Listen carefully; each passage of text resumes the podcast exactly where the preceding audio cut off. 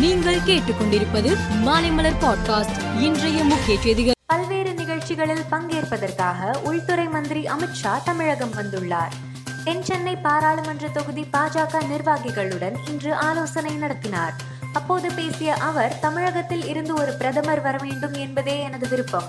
வரும் காலங்களில் ஒரு தமிழரையாவது பிரதமராக்குவோம் என தெரிவித்தார். இரண்டாயிரத்தி இருபத்தி மூன்று இருபத்தி நான்காம் கல்வியாண்டில் ஆறாம் வகுப்பு முதல் பன்னிரெண்டாம் வகுப்புகளுக்கு நாளையும் ஒன்று முதல் ஐந்து வகுப்புகளுக்கு வரும் பதினாலாம் தேதியும் பள்ளிகள் திறக்கப்பட உள்ளன. அதன்படி ஆறாம் வகுப்பு முதல் பன்னிரெண்டாம் வகுப்பு மாணவர்களுக்கு நாளை பள்ளிகள் திறக்கப்படுகின்றன. பள்ளிகள் திறக்கும் முதல் நாளிலேயே மாணவர்களுக்கு பாடநூல்கள் நோட்டு புத்தகங்கள் சீருடைகள் உள்ளிட்ட இலவச நலத்திட்ட பொருட்கள் வழங்கப்பட உள்ளன. சேலம் கருப்பூர் பொறியியல் கல்லூரி வளாகத்தில் நடைபெற்ற அரசு நலத்திட்ட உதவிகள் வழங்கும் விழாவில் முதல்வர் ஸ்டாலின் பங்கேற்றார். புதிய திட்டப்பணிகளுக்கு அடிக்கல் நாட்டிய அவர் முடிவுற்ற திட்டப்பணிகளை தொடங்கி வைத்தார். விழாவில் அவர் பேசுகையில் கருணாநிதி நூற்றாண்டின் முதல் சிலையை சேலத்தில் நிறுவியது பொருத்தமான ஒன்று.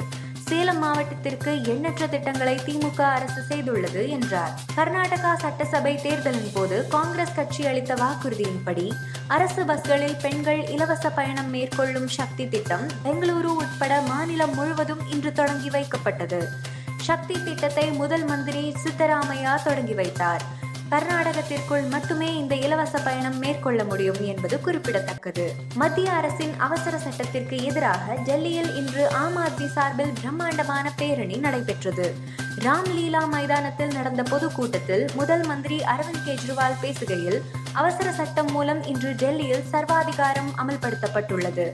டெல்லியில் அமல்படுத்தப்பட்ட இச்சட்டம் விரைவில் பிற மாநிலங்களிலும் அமல்படுத்தப்படும் என்றார். இந்திய மல்யுத்த சம்மேளன தலைவரும் பாஜக எம்பியுமான பிர்ஜ்பூஷன் சரண் சிங் மீது ஏழு மல்யுத்த வீராங்கனைகள் பாலியல் புகார் கூறியுள்ளனர்.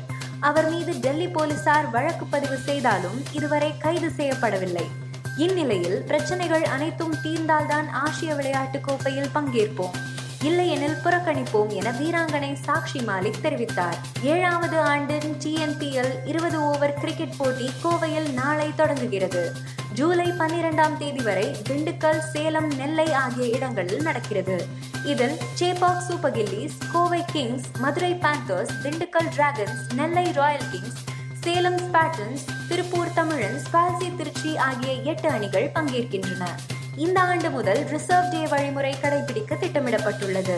டிஆர்எஸ் நடைமுறையும் அறிமுகம் செய்யப்படுகிறது. மேலும் செய்திகளுக்கு மாலை மலர் பாட்காஸ்டை பாருங்கள்.